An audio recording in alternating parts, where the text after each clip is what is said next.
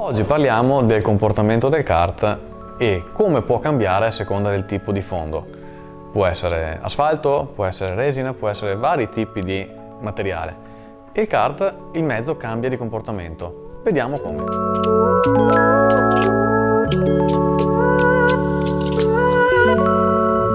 Parlando di piste outdoor, prevalentemente, anzi sicuramente il materiale di fondo è un asfalto, asfalto più o meno abrasivo, ok, ma parliamo comunque di un materiale bituminoso. Questa tipologia di fondo ha un feedback, ha un comportamento che va a modificare il comportamento del kart. Mentre se parliamo di, di fondi in resina, cementi trattati, legno, anche il legno fa parte delle, dei cartodromi, il comportamento cambia radicalmente, quindi cambia anche il modo di affrontare le curve, il modo di interpretare il kart e il modo stesso di approcciarsi, utilizzare il volante, utilizzare i pedali, freno, acceleratore e quant'altro. In condizioni di asfalto eh, il grip tendenzialmente è minore rispetto a un cemento resinato.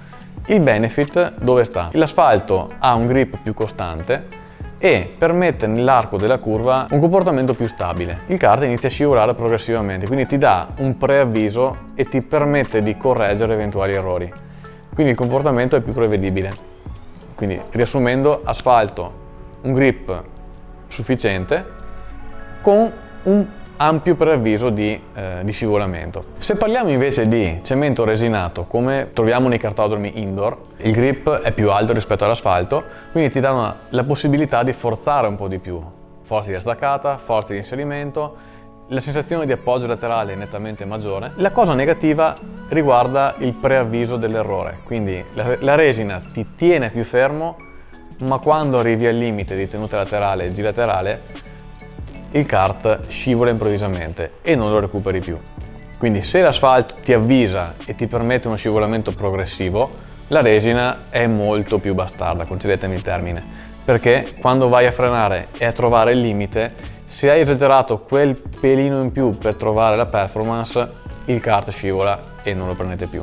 Quindi trovate sempre il limite in modo molto attento perché la resina ti permette sì di più ma ti toglie anche altrettanto. In termini di traiettorie i due fondi comportano mh, delle variazioni abbastanza importanti se l'asfalto permette una percorrenza tonda e più veloce, puoi sfruttare tranquillamente tutto lo spazio a disposizione, quindi il classico tornante, arrivi largo, imposti, fai poca strada al centro curva e poi fai scorrere. Tutto questo in modo molto omogeneo. La resina, per contro, eh, avendo questo limite diverso rispetto all'asfalto, comporta delle traiettorie leggermente diverse. Sì, puoi provare a fare traiettorie tonde e eh, cercare di trovare la, la rotondità e la percorrenza di curva però bisogna essere molto attenti in questo. Se volete approfondire il discorso scrivetecelo nei commenti e provvederemo a fare un video molto più sul particolare riguardo le traiettorie. Un altro materiale di fondo che può essere preso in considerazione è il legno.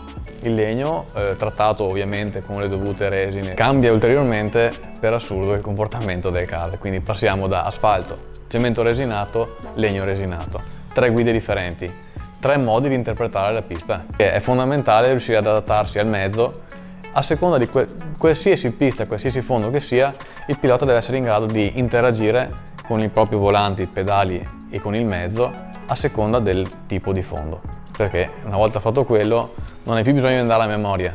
Posso concludere con un consiglio, un consiglio dell'istruttore di mm, fare molta attenzione al comportamento del kart. Perché Ogni, eh, ogni, scivolamento, ogni appoggio, ogni cosa che viene trasmessa dal mezzo a chi sta sopra eh, è, è, fondamentale da interpretare. Se il kart scivola vuol dire che avete esagerato. L'esagerazione comporta uno scivolamento, entrare troppo forte comporta uno scivolamento, che sia di inserimento o che sia di appoggio o che sia in trazione posteriore. Quindi uno scivolamento che sia in inserimento, centro curva o in uscita di curva è dovuto a un'esagerazione, a un qualcosa fatto in più di quello che viene richiesto. Aspettare un attimo e trovare il limite. Trovare il limite vuol dire avere la sicurezza che il cazzo si appoggia. Dopo faccio sempre in tempo a accelerare prima o a forzare la staccata, però prima troviamo il limite e dopo adattiamoci al fondo.